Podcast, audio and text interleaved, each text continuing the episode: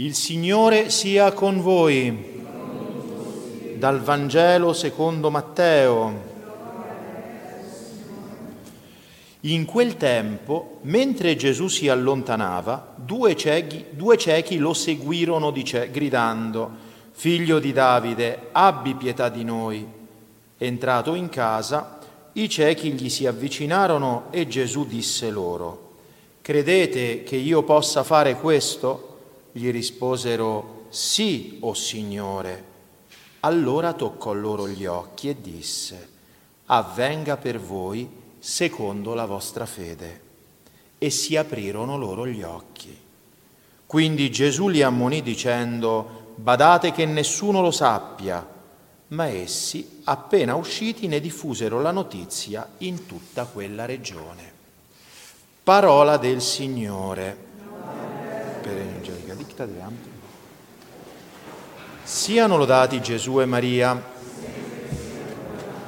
Cari fratelli e sorelle, in questo tempo di avvento, di preparazione al Santo Natale, siamo invitati dalla Chiesa a riflettere come effettivamente la venuta del Signore Gesù in questo mondo sia il raggio di sole che porta luce alle tenebre. Come dice San Giovanni nel prologo del suo Vangelo, la vera luce, quella che illumina tutti gli uomini che vengono nel mondo, venne nel mondo, venne nel mondo, ma gli uomini non l'hanno, non l'hanno riconosciuta, venne fra le tenebre. Il profeta Isaia dice proprio che nel, per il popolo che camminava in terra tenebrosa venne una grande luce. Ancora il Signore viene, l'abbiamo letto dopo l'alleluia, andiamogli incontro, Egli è la luce del mondo. Veramente il Signore è luce, luce dell'anima, dell'anima umana accecata dalle tenebre del peccato e dei propri vizi. Il Signore viene a salvarci da queste tenebre, a tirarci fuori. Ecco perché possiamo essere visti come figura, anzi i due ciechi del Vangelo che abbiamo udito sono senz'altro esistiti, ma sono anche in un senso più profondo figura di tutti noi noi tutti siamo accecati, viviamo come accecati nelle tenebre spirituali che, che aleggiano ovunque, intorno a noi e soprattutto dentro di noi. Vedete, questi due ciechi, a differenza nostra, sanno di non vederci sanno di avere bisogno della luce, sanno di avere bisogno che c'è qualcosa in loro che non va e infatti quando sentono che passa il Signore loro lo seguono, lo seguono, Gesù si allontana, Gesù passa e si allontana e loro cosa fanno? Lo seguono. E così, fratelli e sorelle, quante volte Gesù passa nella nostra vita? Quante volte è passato e lo abbiamo lasciato passare? quante volte è transitato attraverso un'ispirazione, un lume interiore, un desiderio a fare qualcosa di meglio, a fare qualcosa di più, a fare qualcosa di buono e noi lo abbiamo lasciato passare, tutti presi appunto dalle nostre miserabili tenebre interiori. Allora rispecchiamoci in questi, in questi ciechi che sanno di essere ciechi, sanno di avere bisogno della guarigione e seguono Gesù e gridano con quanta voce hanno, Gesù, figlio di Davide, abbi pietà di noi. Ammiriamo il loro coraggio e deploriamo la nostra viltà, il loro ardore, la loro prudenza, la nostra mediocrità, la nostra imprudenza. Noi quanti momenti ci siamo lasciati sfuggire il Signore che è passato, momenti di salvezza, ripeto, attraverso le ispirazioni, ma anche nei tempi liturgici che la Chiesa ci chiama a vivere. Questo è un tempo importante, il tempo d'avvento. Gesù passa nel tempo di avvento. Ci sono delle grazie nel tempo di avvento che non arrivano in altri, in altri periodi liturgici. E noi le prendiamo queste grazie. Quante feste della Madonna, quante solennità del Signore abbiamo lasciato passare così rimanendo sempre gli stessi, sempre gli stessi. Cioè pensiamo di essere rimasti sempre gli stessi perché in genere peggioriamo, perché vedete, non si rimane mai fermi nella vita spirituale, se non si progredisce si regredisce, si torna indietro, non si sta stazionari. Quindi se non andiamo avanti, andiamo indietro. E deploriamo la nostra viltà perché? Perché vedete con quanto coraggio a squarciagola, senza alcun rispetto umano, questi due ciechi gridano al Signore, abbi pietà di noi. E noi, se a volte capita di fare qualche languido sospiro al cielo, dopo un istante già ce lo siamo dimenticato.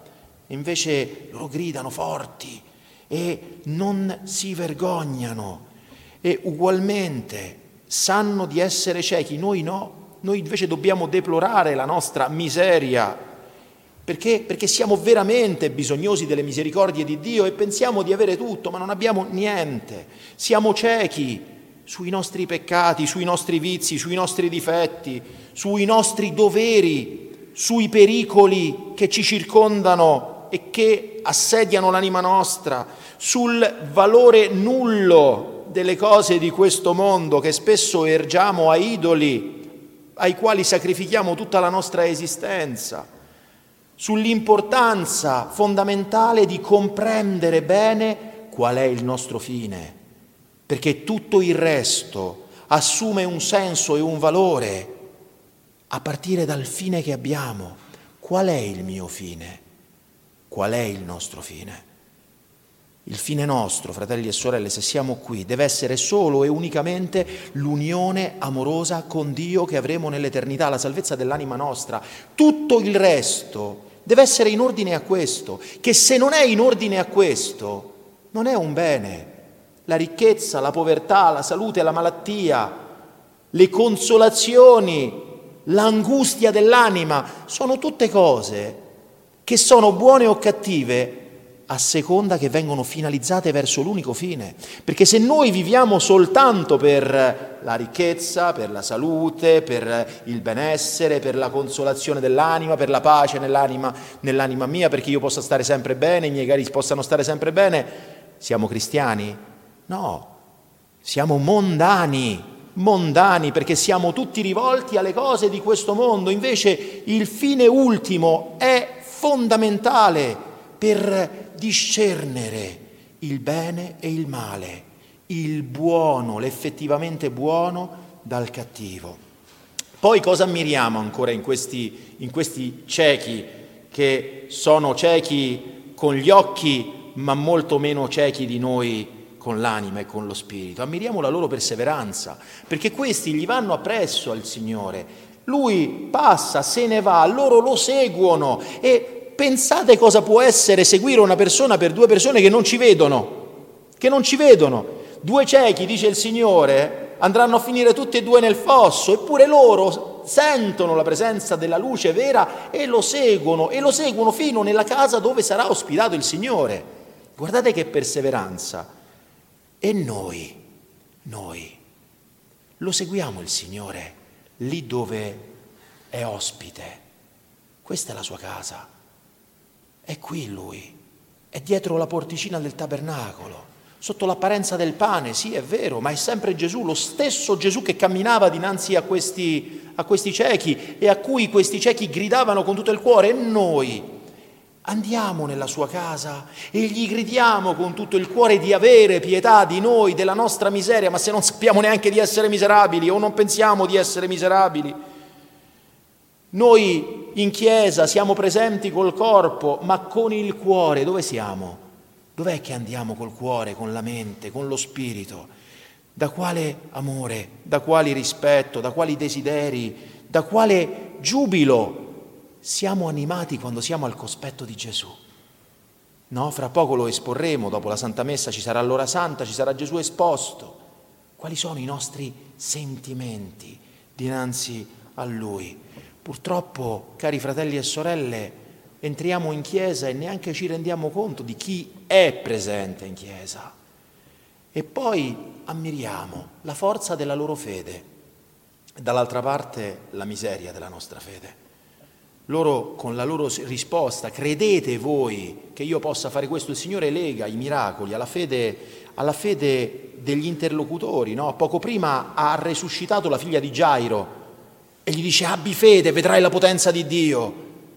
E ancora l'emorroissa, la donna che soffriva di emorragie, la tua fede ti ha salvata. A questi gli dice ti sia fatto, in, vi sia fatto secondo la misura della vostra fede. Ecco, e quando noi preghiamo e chiediamo al Signore qualcosa, qualche grazia, ce lo immaginiamo che il Signore ci sta dicendo se tu credi, puoi, perché tutto, dice Lui, è possibile a chi crede.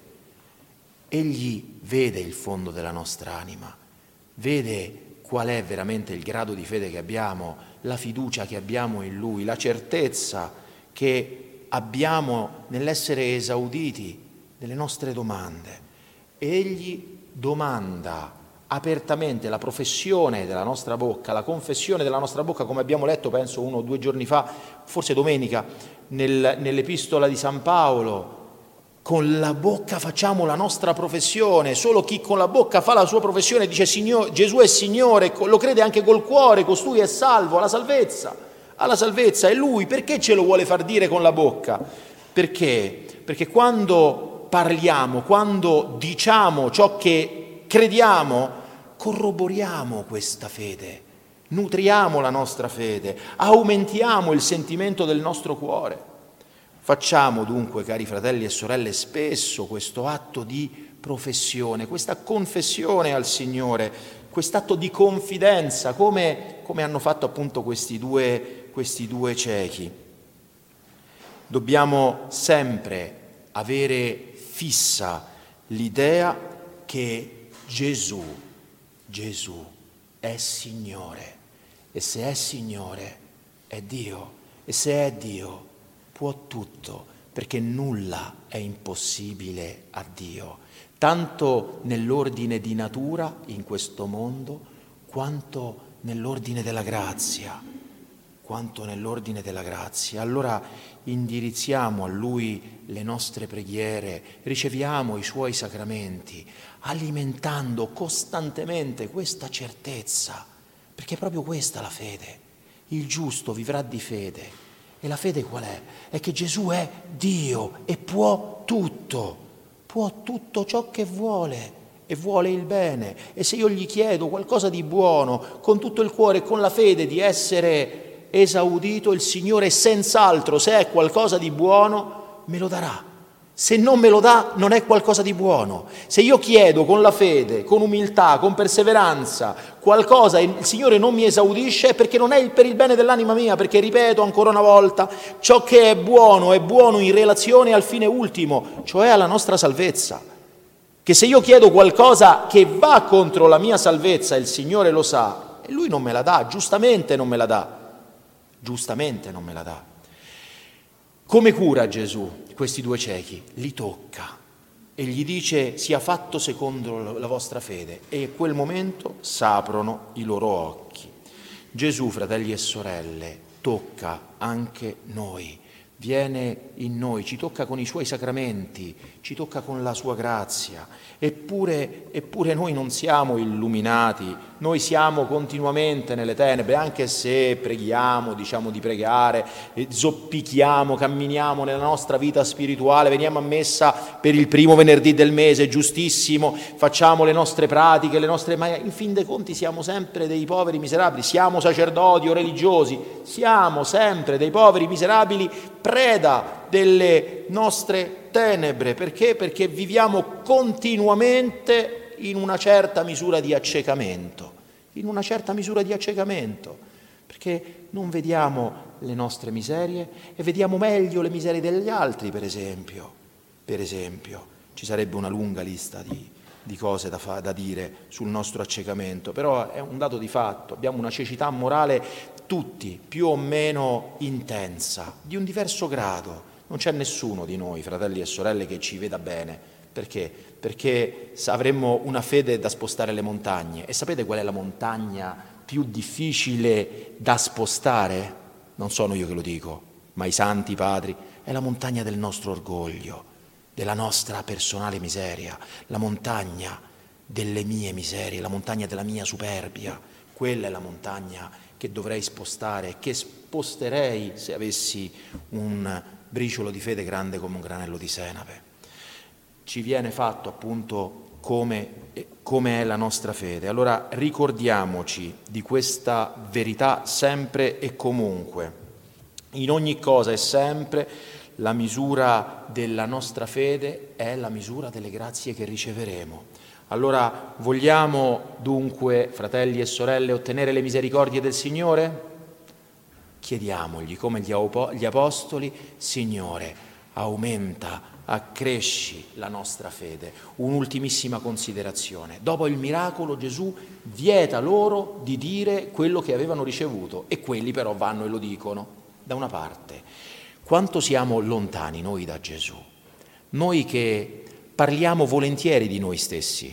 Io ho fatto, io ho detto, io mi muovo, io, io ho ottenuto questo, io ho ottenuto quell'altro, io sono bravo, io sono buono, mica come quello o quella, no? Gesù non vuole che si parli di sé. E noi invece, se si parla bene di noi, come siamo contenti, come, siamo, come stiamo nella compiacenza. Noi amiamo che si parli bene di noi, del bene che facciamo, di quanto siamo buoni, di quanto solo noi sappiamo fare le cose. Siamo i primi a parlare di noi stessi. Dall'altra parte, quanto siamo lontani dal seguire l'esempio dei due ciechi. No? Questi ricevono una grazia Gesù gli dice non lo dite a nessuno, ma loro vanno e proclamano le lodi del Signore perché hanno ricevuto una grazia e noi quante grazie abbiamo ricevuto dalla, nella vita nostra, che se guardiamo ciascuno a noi stessi potremmo dire come San Leonardo da Porto Maurizio che ciascuno di noi è come una di quelle tante cappelline della Madonna dove, dove ci sono innumerevoli attestazioni di tutte le grazie che ella ha fatto, tutto per grazia ricevuta. Siamo tutti e solo per grazia ricevuta. Quante volte il Signore ci ha illuminato, quante volte il Signore ci ha elargito dei doni, delle misericordie e noi lo andiamo proclamando in giro come questi due ciechi. Perché vedete, il Signore si vuole dare in mano a noi per essere conosciuto. E se non lo facciamo conoscere attraverso le sue misericordie, attraverso le sue bontà e la nostra miseria, e la nostra miseria. Beh, voglio dire, recitare insieme a voi, cari fratelli e sorelle, una preghiera bellissima che ho trovato appunto in una meditazione di questo Santo Vangelo, che, che, possiamo, che possiamo tranquillamente, che io dico per me, ma dico per tutti noi. Unitevi col cuore. Abbi pietà di noi, Gesù figlio di David. Apri gli occhi del nostro cuore dissipa le tenebre dell'anima nostra, te lo domandiamo con ardore e persevereremo nella nostra preghiera finché avremo ottenuto da te questo prodigio della tua potenza. Accresci in noi la fede, che è la sorgente di questa preghiera e la misura a cui tu proporzionerai i tuoi doni. Ma non si restringano qui i tuoi benefici, Gesù. Fa ancora che dopo essere stati da te esauditi, noi imitiamo la riconoscenza di questi due ciechi. Incessantemente ti benediciamo senza dimenticare mai le tue misericordie. Fa che il tuo amore sia sempre nei nostri cuori, le tue lodi sempre nella nostra bocca e niente tralasciamo di quanto da noi dipende, affinché tutti gli esseri umani ti conoscano, ti amino, ti glorifichino nel tempo e nell'eternità. Amen. Siano lodati Gesù e Maria.